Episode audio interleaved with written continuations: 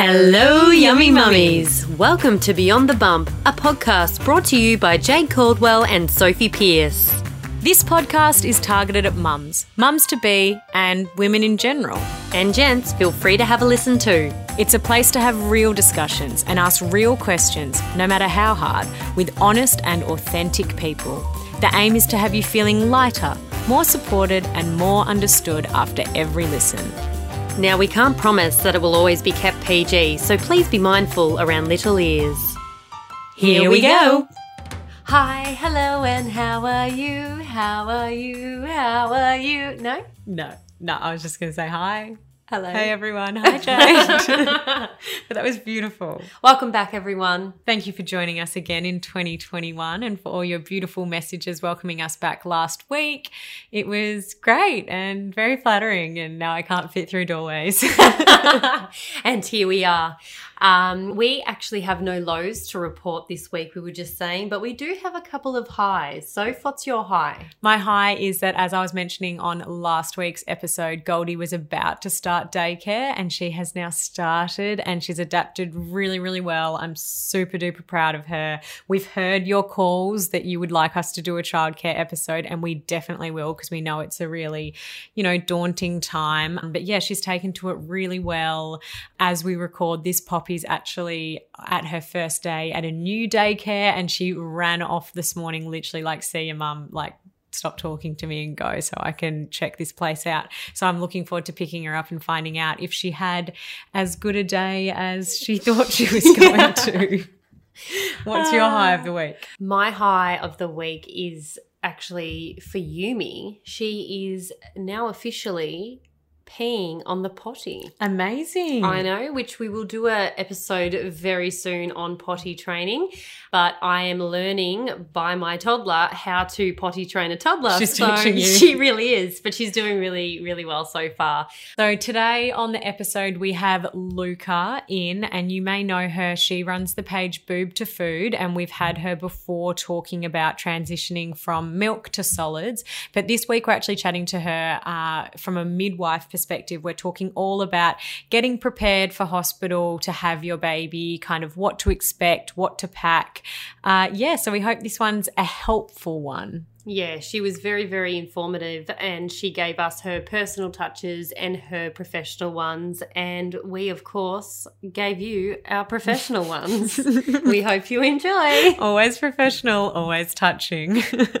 Hello, Luca. Thank you for joining us again on the podcast. Now, we've had you on before, but we had you with your boob to food hat on, which is you're an infant nutritionist. Is that right? Yeah. Yeah. Yes, an infant nutritionist. And we had you on talking all things about transitioning from milk to solids. And you've just released your first book, Milk to Meals. Congratulations. Woo-hoo! But today we have you on in a different hat. We've got you here because you're also a midwife. And we've had lots of people writing in saying they want to know more about what to take to hospital with them when they're having their baby, but also what on earth newborns actually need. And so we thought we can talk about it from our personal experiences, but you can also talk about it from not only a personal experience, but your professional experience as well. So thank you for joining us. Oh, you're welcome. I'm really excited to talk about it actually. I talk about baby very much. It's nice to talk about something different. and how are you feeling? And let us know how many weeks you are at the moment.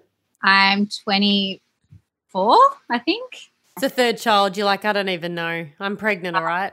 Pregnant, yeah. And haven't packed my bag yet. So I'll have to remind, remind myself and listen to this podcast when Actually, I won't. Well, I'm planning a home birth again. So I'll pack it in case bag, but hopefully hopefully don't have to go anywhere is the plan. I feel like by your third child even if you are going into hospital you're packing it as you're probably in labor anyway so it's much of a muchness. And i'm blessed with really long labors so um yeah i think i'll have plenty of time. Let's talk about our hospital bag musts. Now first of all when do you reckon a hospital bag should be packed? Good question I'd say I'd be thinking about it from 36 weeks. And you can obviously add to it, but at least be starting to pack it. But obviously, if you have any, you know, contraindications where you think you might go a little bit earlier, like, you know, twins or triplets or placenta previa or something like that, then I'd be thinking about it earlier. But for the general population, yeah, about 36 weeks is probably good. And Jade, what is your hospital bag number one? Okay, my number one, and I am going off my third pregnancy hospital bag. So this is a very minimal, just what I needed, the bare essentials. The first thing in my bag is disposable maternity underwear. Now, these are super stretchy, so they're really kind on your stomach post birth, and especially if you've had a C section. They also gave me confidence. So when visitors came, I wasn't insecure about leakage down under. Mm-hmm. So that would be my first thing in my bag. What about you, Soph? Mine's on a similar wavelength, and I didn't have them with Poppy, my first, and I had them with Goldie. And so I feel like because I've been without and then been with, it's it like did make a major difference, and that was adult diapers. Mm. And lots of people I've spoken to say either the Tena brand or the Depends brand are really good. I just loved them at the start when I was bleeding quite a lot. I would just put a pad inside them as well. And then I would change the pad really regularly and also the diaper nappy regularly too. But it meant I wasn't changing that like every two hours or something. Mm. And it just made me feel really supported, really held. I actually wore a lot of white clothing in the hospital. I don't know why. I packed so much white clothing remember seeing photos of you in white and thinking that's so brave.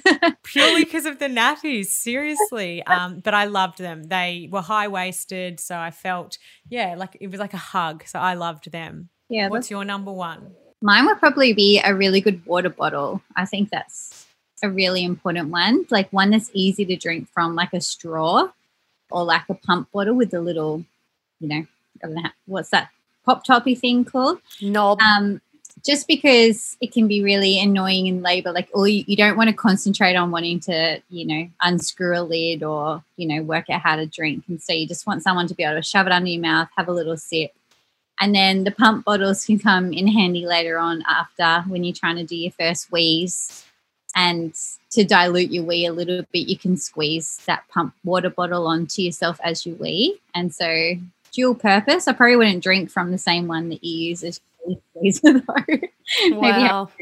what an image. Depends how good your aim is, right? Probably, yeah. Yeah, I had a screw top bottle, and afterwards, when I was breastfeeding, it was so annoying because I feel like you don't realize you're thirsty, and then your baby like finally latches, and then you're like, fuck, I have no hands free to screw this lid off. And you're just like, you like ring the bell and it's not for the midwife to like help you with your latch. It's for them to open your drink bottle for you. That's what your midwife wants to do. yeah, I'm sure that's what she did all her study for to come and take a lid off. But back on the nappy undie bleeding underwear from your vagina situation. Um, yes. The Modibodi undies I also found amazing once the bleeding had slowed down a bit. And, you know, just when I was around home, when I didn't feel like, you know, because after a while you're like, oh my gosh, how many disposable nappies have I gone through? Um, so uh, like, yeah, maybe five or so days later when things were like starting to slow down, I found them super helpful, and you can get them high waisted too. They also come in a, a pregnancy uh, size as well. So you can have it during pregnancy. You can do it for incontinence. You can do it for sport. They have a whole range of different reasons. So yeah, I'd actually recommend them before and after, not for hospital, but definitely before and after. And, and during pregnancy when you just got all kinds of weird yeah liquids coming out. I wore mine under my gym gear the other day because I got my period on, like it was the first day, so it was quite heavy. And I'm like, I'm not wearing a G string with a tampon and then putting it so my, you know, so I don't have the lines. I wore my Modibodi period undies and they were seamless and you could barely tell, but really they had a like a secret pad inside that goes all the way up to your butt. So you really have all the confidence in the world to do a lunge and a squat. And a star jump. And a star jump. No, I can't. I wee myself, but I probably could in those. Now, second on my list is medication. Very, very, very important if you have daily medication. It's also good to bring this with your prescription name on it so you can hand it to doctor or possibly midwife so they can note it all down. Would I be correct, Luca? You can bring your own, but you shouldn't take your own medication in hospital unless you have told them. Because even if Mm. you bring your own, we still need to put it all on our system. And so if it's something weird that, you know, we can't access, like a vitamin that you take, you know, that's not something that we can get easy in our pharmacy, that's fine. But we still need to make sure that we write it down on, you know, where we write all the medications so we're not double dosing anything or anything's counteracted to each other. So you can definitely bring it or write it down for sure. Most people get an antenatal record. So, like something that your midwife or obstetrician writes on every visit. That's really important to bring because that should have everything on there. You should have all of your medications, past histories, anything else that's going on. So that when, if you come in in really good labor and you know you can't talk, which is a good time to come into labor when you can't. And, you know, husbands are usually quite useless at explaining your medical history. Mine is anyway. That reminds me of towards the end of my pregnancy with Poppy, one night I woke up with excruciating tummy pain and I was really worried. Like, if I had an appendix, if my appendix hadn't already been taken out, I would have been worried I had appendicitis. And I said to Nick, I was like, Can you call the labour ward and tell them that we're coming in? And they said, So can we just get your obstetrician's name? And he was like, John Flynn. And they were like, That's the hospital. so if I was on medication, yes, he would be hopeless. He'd be like Panadol. Yep, that's it. so if you have medication, can you hand it to you, or do they? Would you just hand them the antenatal sheet and then they would actually pre- like do their own prescription? How does it work? it depends on the medication. Most hospital, I can only really speak for where I work, but yeah. where I work, if someone's on a medication, we usually don't like them to take their own medication and we'll order it in Mm. give it as a normal medication. Just say keep yours for later. Save your money, keep yours, and we'll use ours. But then sometimes it comes in handy because sometimes you know you birth on a weekend or after hours, and we don't always have that medication handy, and so then we can um, use yours until our stocks come in. So it's worth bringing, but def- definitely check before you take anything so that we don't give you a double up of anything. Wonderful, Sophie. Uh, my next one's PJs. Make sure you pack comfy PJs, but don't convince yourself that all of a sudden you're going to wear PJs you've never worn before. I hate nighties. I don't like wearing them. And for some reason, when I went in with Poppy, I packed like two or three nighties to wear. And I like got there and I was like, I fucking hate nighties. I think I thought maybe I wouldn't want to wear shorts when I was in there. Anyway, I made someone go out and get me like shorts and top, like a button down top, because I was just like, you you just it's not it's not a time in your life that you're wanting to try anything else new. I would recommend some with, something with buttons. You, you Yes. wanna be able to, to, if you're planning on breastfeeding, you want to be able to get them out easily. Yeah, the only thing I wore while I was in hospital was pajamas and loungewear. They were literally the two things I packed and the only thing I wore. And I got mine for the last two pregnancies from Kmart and Cotton On because I used it for the last few weeks of pregnancy in a larger size, like a plus size. And then it was just a nice, comfortable thing to wear when I gave birth. And then I knew that obviously my stomach would go down. So then I had a nice pair of loungewear pajamas and they were also button up. So I could actually breastfeed. You know, I can pull, it was quite large, so I could actually pull it over the baby's head and feed under there and then peek through the buttons. And it was nice when people came in that I didn't have to, like, you know, feel uncomfortable. I mean, you don't have to feel uncomfortable, but it was just a nice sort of coverage to have when I, I was feeding the baby and I didn't have, you know, my milk and tits squirting everywhere. Yeah. There's, um, I personally like, I think Modibodi does them and Bonds does them. You know, the, the singlets that you can clip down, like the breastfeeding singlets.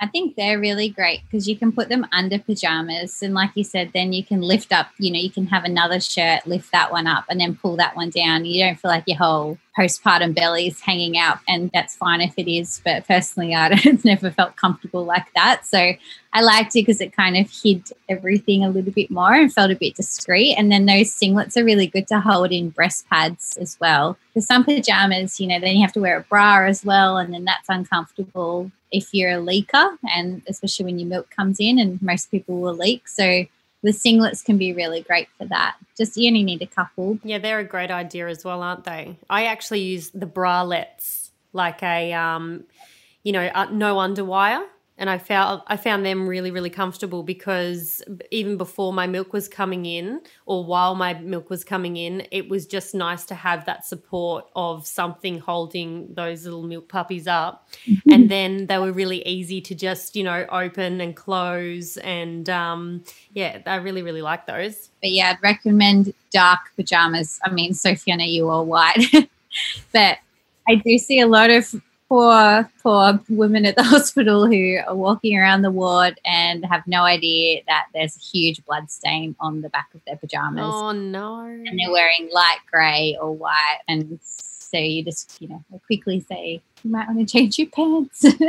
Great but, tip. You know, the the pads move to the side and it's all come out the side. So that's the thing I don't like with the pads is they do they just slip around. They feel like a boat, but they slip around everywhere. Did you both birth in private hospitals? I did. Jade went public. But you only had two people in your room, didn't you, Jade?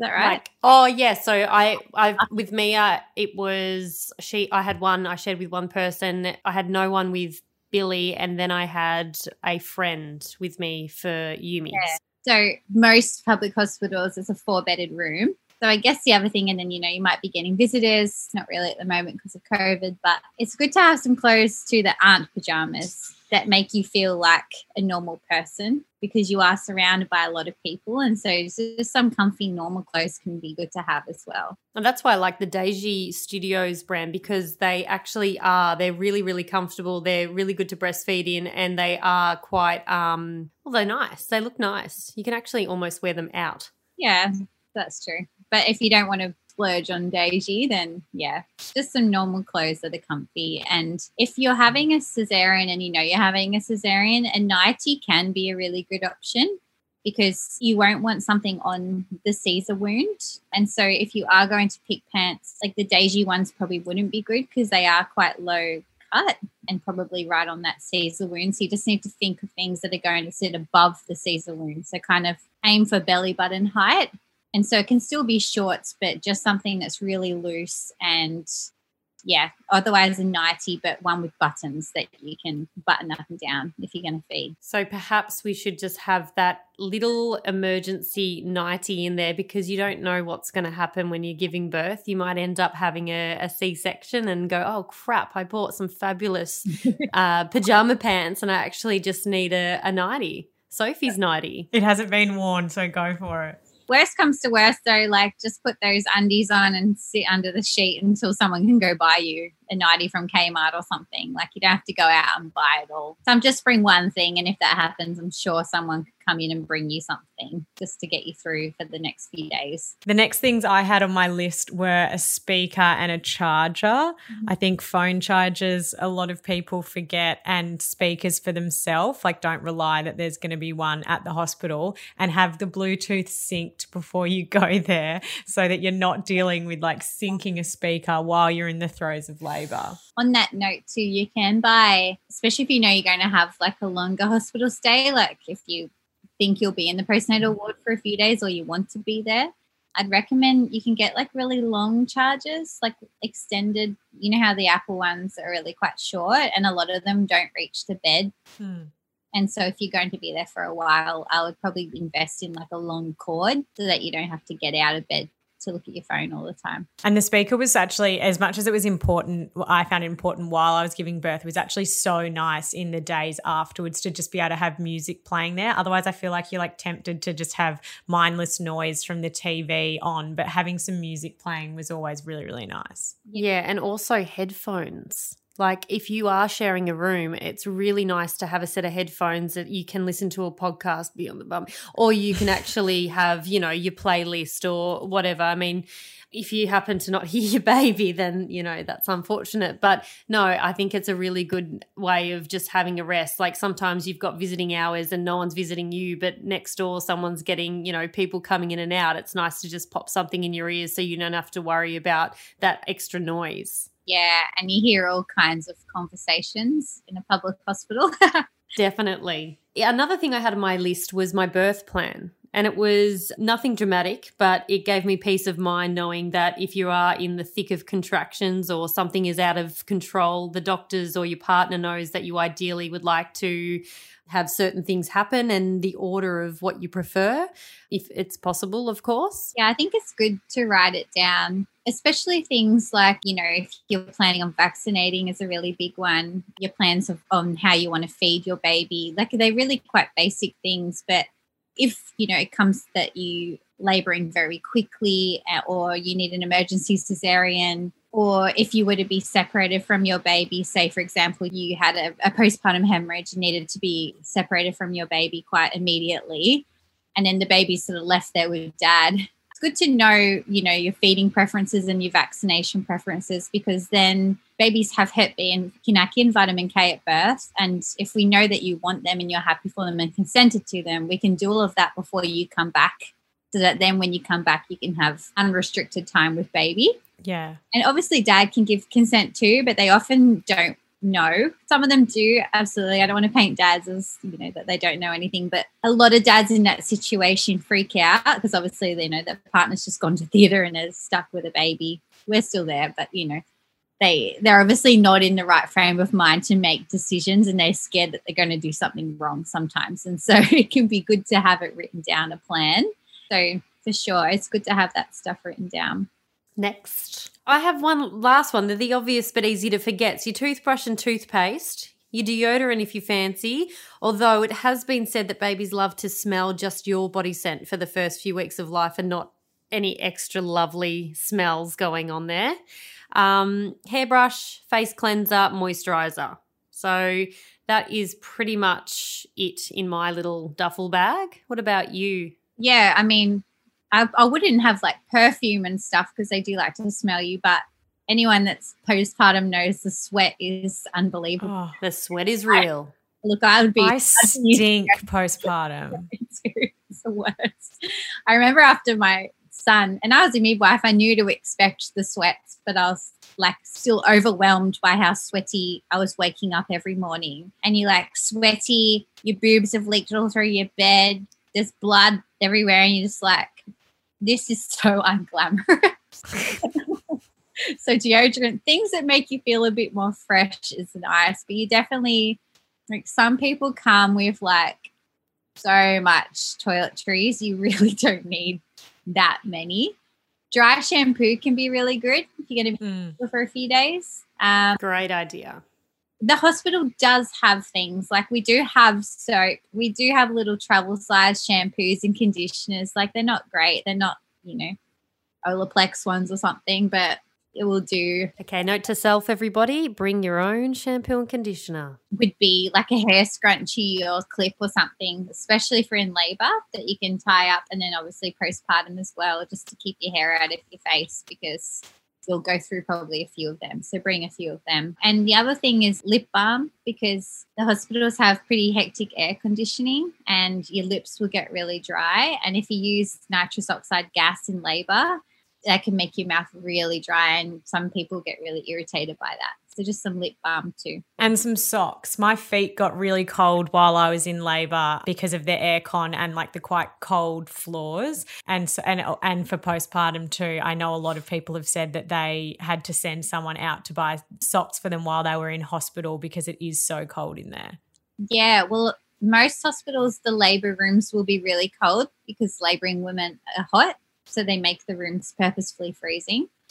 Most postnatal wards are quite hot because they don't want the babies to get cold. So it's just something to keep in mind that and if the baby has to go to the nursery, if you go into like a NICU and intensive care for babies, if you know you have to go somewhere like that, they're boiling in there. So it's good just to have think about that when you're planning your postpartum outfits that you know yeah it's not always like the weather outside so it be- it's like going to Melbourne, pack for four seasons in a day. True.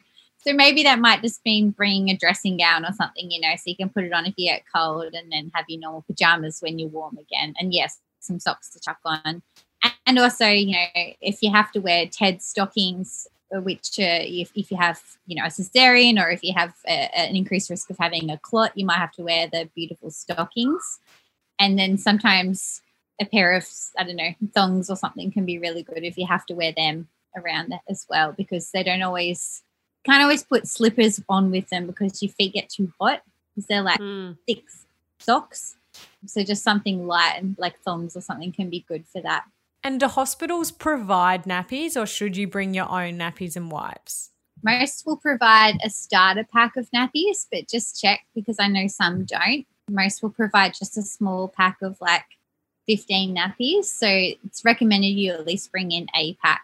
Our hospital doesn't provide wipes. They provide these little cloth things that you're meant to put water on that do not wipe meconium off at all. Ooh. And so I would bring in your own wipes for sure. You need a scourer for meco- meconium. yeah. Yeah, nothing gets that off. But yeah, I would bring in your own wipes for sure. Nappies, if you're only staying a night, you'll be okay without them. But you just never know how long you're going to stay sometimes. and what else? What else do you ladies pack in your baby bags? So when I'm planning my bags, I like to sort of recommend to people that you pack sort of three bags really, but in one bag. You don't need to bring three bags in. You don't need to bring suitcases in. But it's good to have it sort of segmented so that things are in different compartments, I guess, so that when you come into labor, you can and you say to your husband, quick, I need this. They don't have to go through like a whole suit Mm. to find something. So I just want to point that out too. Like it's good to have things segmented. So whether it be just those little sectioners in a suitcase or something, or whether you do bring a little labor bag and then a postpartum bag. But I would definitely somehow segment them for for ease for your husband. I don't know if when I ask my husband just to get something out of my handbag, he just whinges like that he can't find anything in there. So you can imagine with a whole labor bag, like he'd ha- he'd have no idea how to find. I actually remember that. Yeah. I I shared my bag with my baby and I remember asking my husband to grab something out for the baby and he pulled out every single item but the singlet that I wanted. And I was like, how could you not see that whole section was for the baby and that was for me? And he's like, don't know, it was everywhere. And I'm like, oh, But that's like my wardrobe, like like Poppy and Goldie's wardrobe at home. Like to me, it's like so obvious the way that it's set out. And if I say to Nick, "Can you please dress them?" Like it is literally like a grizzly bear or something has been through that wardrobe. Like And they- everything is fucking everywhere. I was like, did you have to unfold every t-shirt to find the pair of shorts you wanted? and like, the old old t-shirt they'll find Yeah. like you're like there's nice things but Yeah. you found the dirtiest and it'll be on back to front. So in your labor bag, I'd also have some some sort of snacks for labor would be Mm. really beneficial. You will be provided food. Don't think that you're not going to get any food. If anyone's been to hospital, you'll know the food stitch is not great. Maybe in private. I haven't worked in private, so I can't comment, but public, no way. And so I would just bring in some snacks. So things like um, and to be honest, if you're in really good labor, you're probably not going to feel like eating, but it's good just to have them there. And then you can have them post baby anyway when you really feel like eating and you're starving. So things like like nuts that you can just grab or um, some fruit. Bliss balls are really good. Just little things that you can grab and pop in your mouth. i'm pretty sure you'd be uh, grabbing onto your husband's nuts but anyway I packed like all this stuff and I put it in the fridge. So my my first child I had in like a birth center type thing. So we did go somewhere and I packed like coconut water and I cut up all these oranges and stuff because I normally like eating that when I don't feel very well. Coconut water is really great, like hydrating, like a natural electrolyte drink. So really good instead of like a Gatorade or something like that.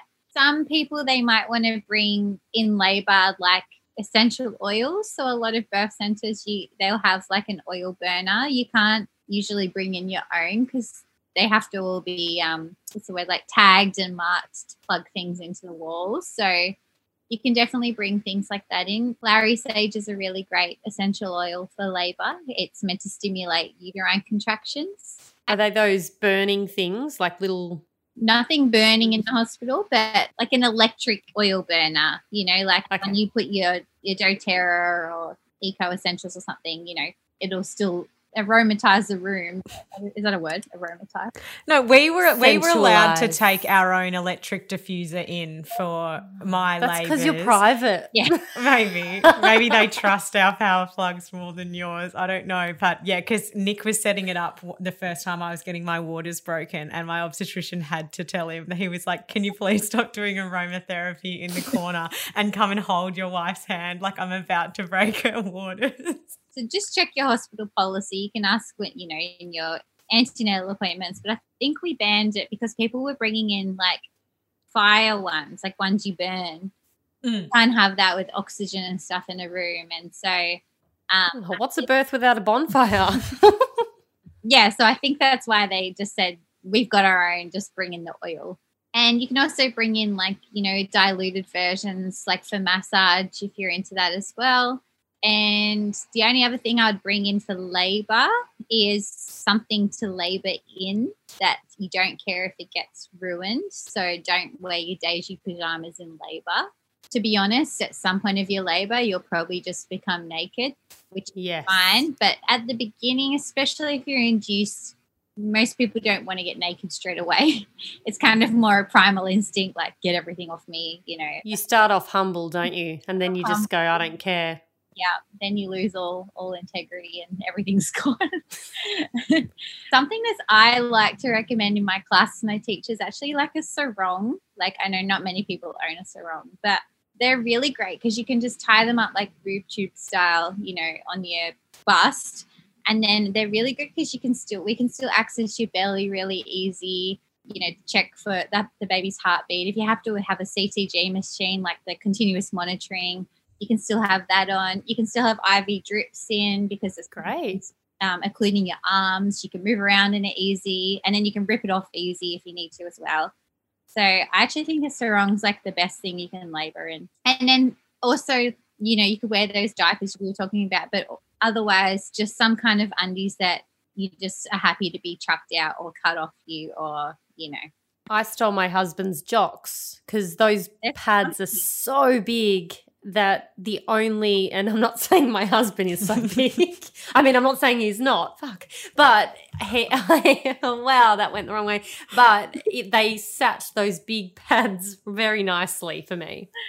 Yeah, and like if you're like myself, like my waters both times haven't broken until I'm literally giving birth, so I haven't needed to wear pads in labor. But you know, just some something for modesty, so I'll just chuck on some undies that I don't care if my waters were to break. Mm. And I think I think I I'm someone who I'm a real like nudist. Like I'm very happy naked. I anticipated that I would be nude from the beginning to the end. Like I just don't care about that kind of thing. But I actually had because my waters were broken and I hated the sensation of the trickling waters. I labored the whole time in one of the adult nappies and I actually wore a singlet the whole time and that was so bizarre for me. It's been for both girls. Like I actually gave birth still wearing it because my dignity's long gone, so I didn't need to keep it in the labor room.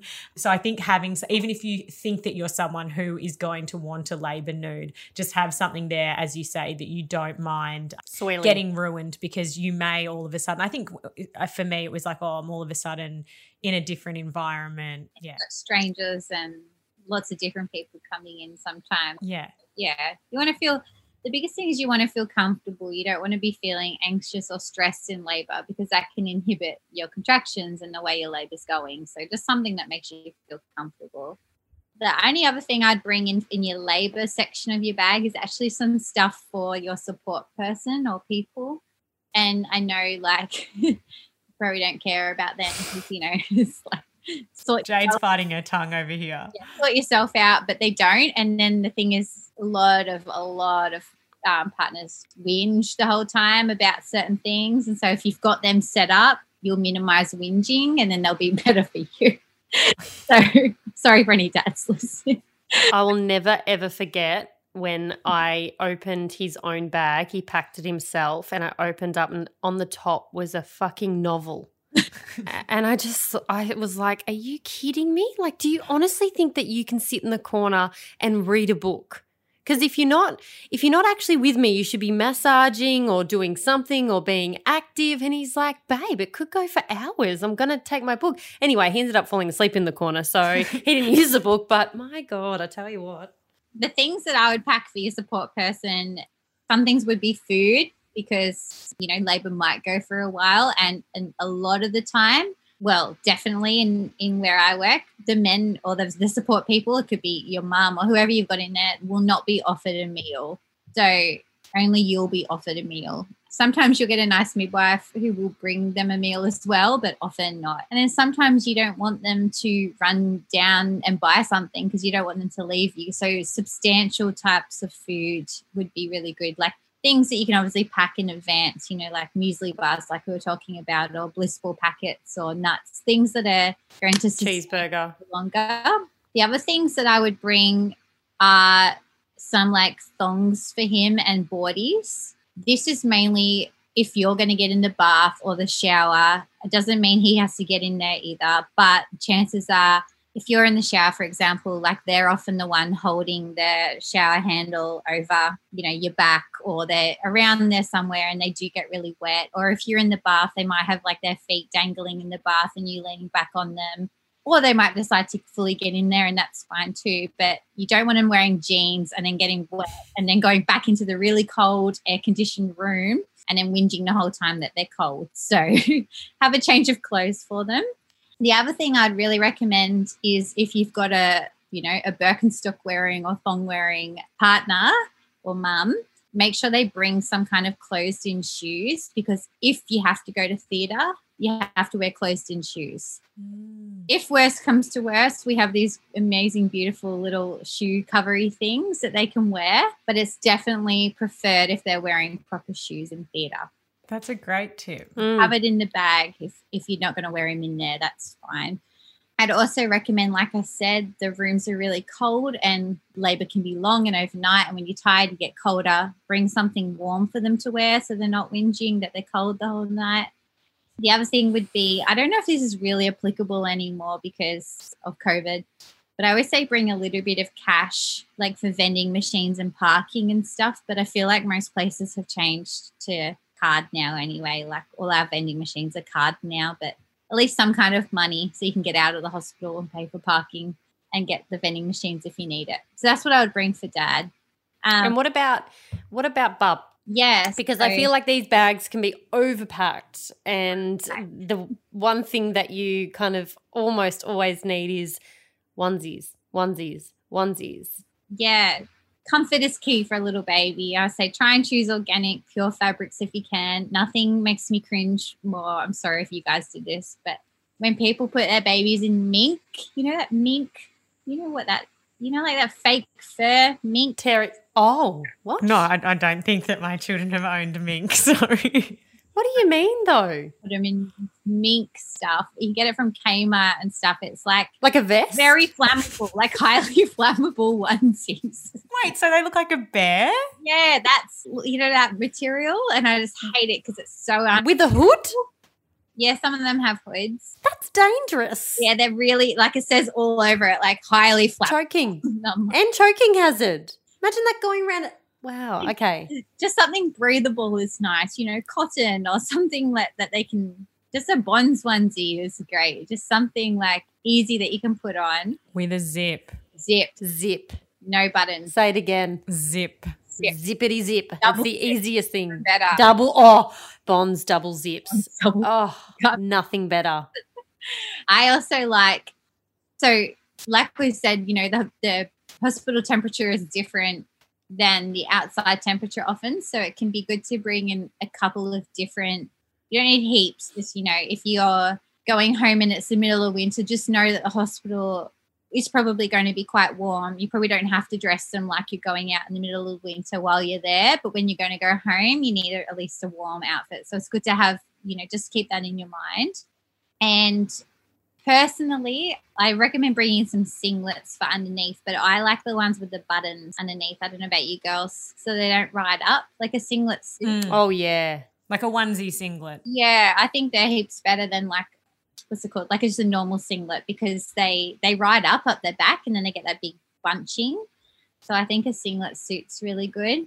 Nappies, which we said, wipes, which I said, and then if you're planning on formula feeding, I would bring in your own formula and your own bottles. Hospitals absolutely have formula if you need it, and they have bottles absolutely. And if you know, you might go in with the plan not to formula feed, and then you might choose to or not choose to, you know, it might come about somehow. And that's fine. We have the equipment. But if you know that that's how you want to feed, it's better to start your baby on the one you're going to keep them on Mm. instead of the hospital formula doesn't mean it's the best. It's just the one that was free and sponsored and given to the hospital. So just do your own research with that and bring your own in. If you're planning on breastfeeding, you don't need to bring formula as a backup because, like I said, all hospitals will have the backup there. I would make sure your car seat's installed. That one is really overlooked. I'd also bring in some some swaddles or the baby sleeping bags, like the you know the Love to Dream or the Ergo pouch, whatever you decide to use, because the hospital one, you know the the typical. Well, if you're in New South Wales, blue pink stripe. strappy blanket, they're really short and they don't really wrap around very. You well. think they'd fucking get that shit together? I, They're not a swaddle, they're a blanket. they're a blanket, but like you guys are like little ninja warriors. Midwives can fold them up like a little burrito, whereas I go to try and do it, and they just I'm like, what's going on? I can't get that little tiny square blanket right. Yeah.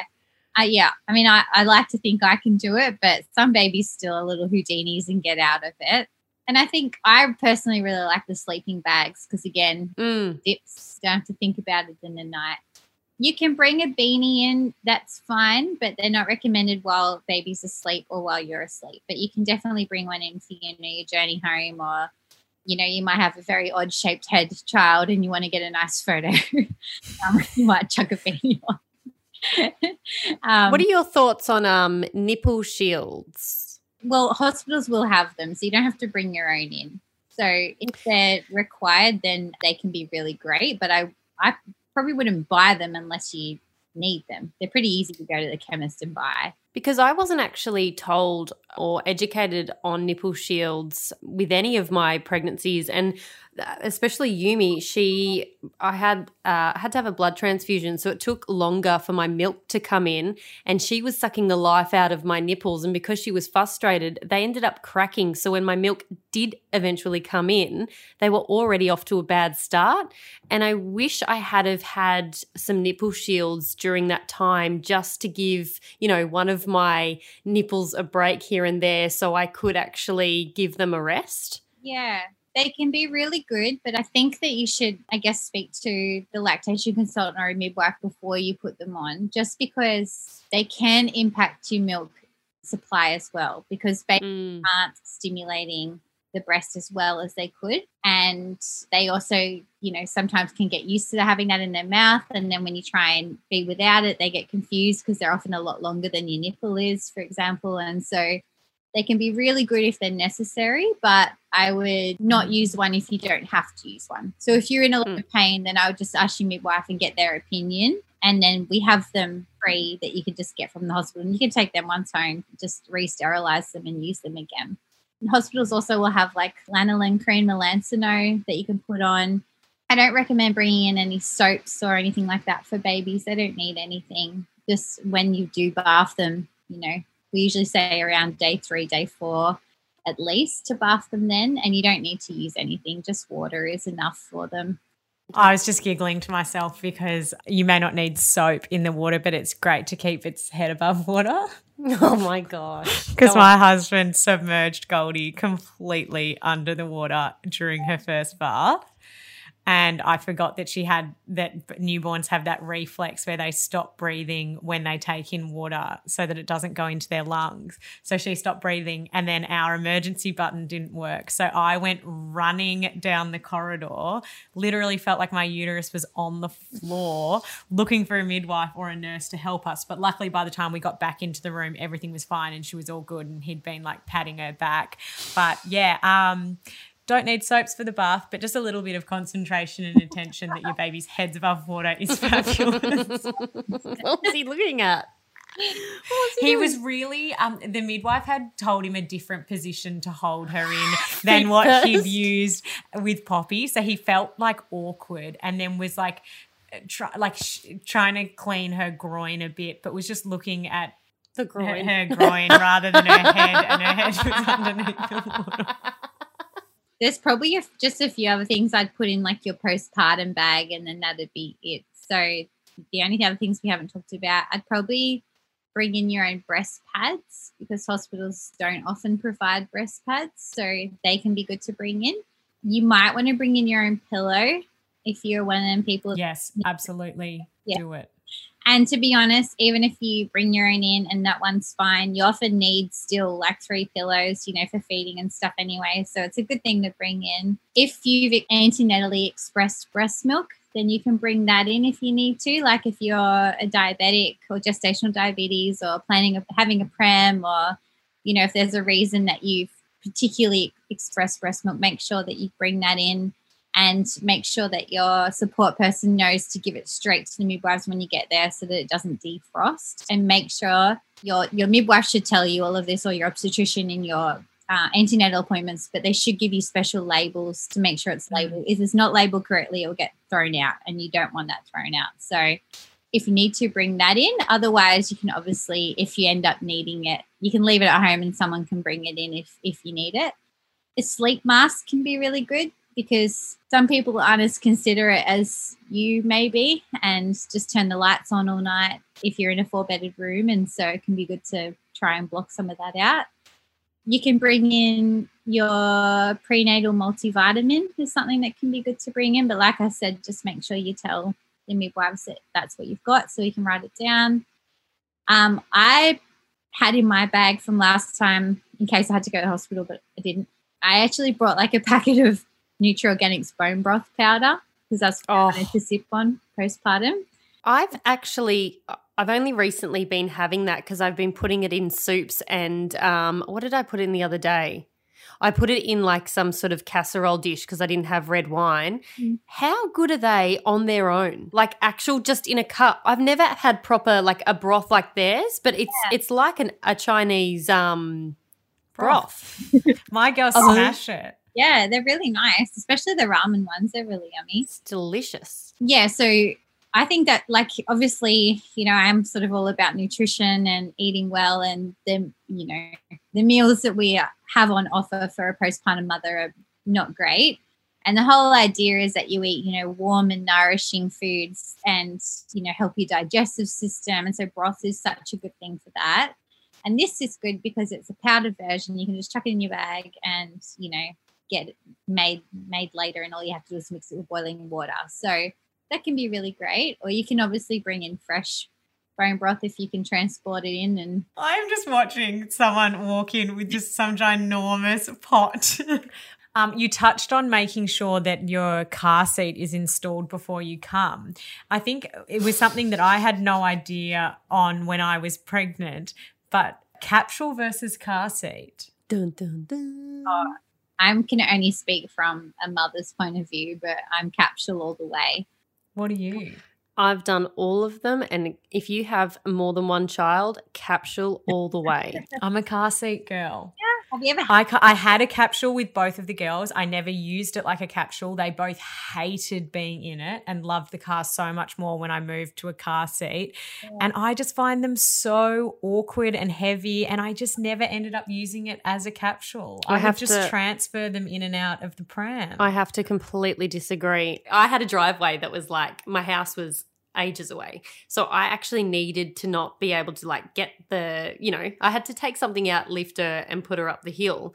And the capsule was so good because I would clip that into the pram instead of using a bassinet and it was everything. So if she was asleep, I'd simply just unplug it, wouldn't have to get her out, wake her up, and she'd just fall asleep while I un- unpack the groceries or doing a bit of the washing, you know, little things like that. So I loved it. Yeah, I liked mine because it clicked onto my pram. So mine often wouldn't stay asleep in it. My kids, they would often wake up and, you know, so I didn't particularly need it for them to stay asleep because they never would.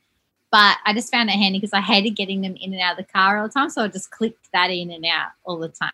And I just found that easier if you were running in and out of places. Yeah, I don't know. I just also got worried that my kids would not be able to transfer if they got used to being taken in and out in I don't know if this is like based on any kind of evidence, but I was just like, oh, I think it's good if they get used to being clicked in and out of the car and staying asleep.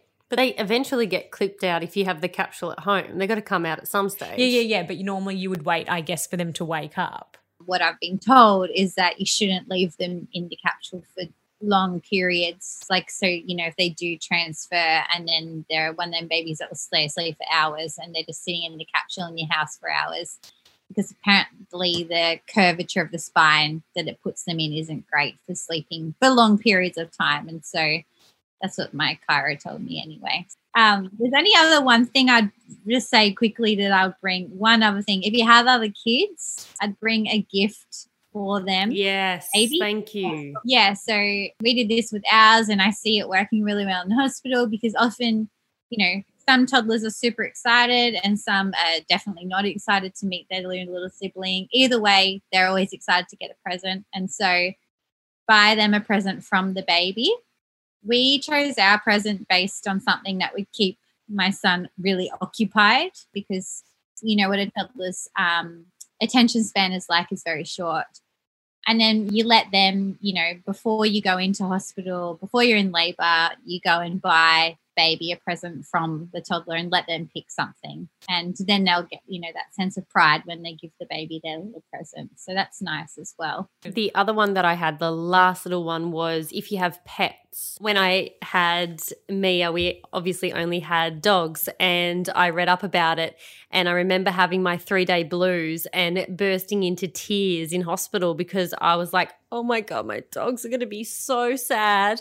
The lady looked at me and was like, "Wow, you really are having your your um your three day blues. But anyway, they say to take a piece of like clothing that your baby has worn home before you go home with the baby, just so the the dog or cat can familiarize itself with the new addition. And it's just a nice way to, you know, transition your new little member into the home.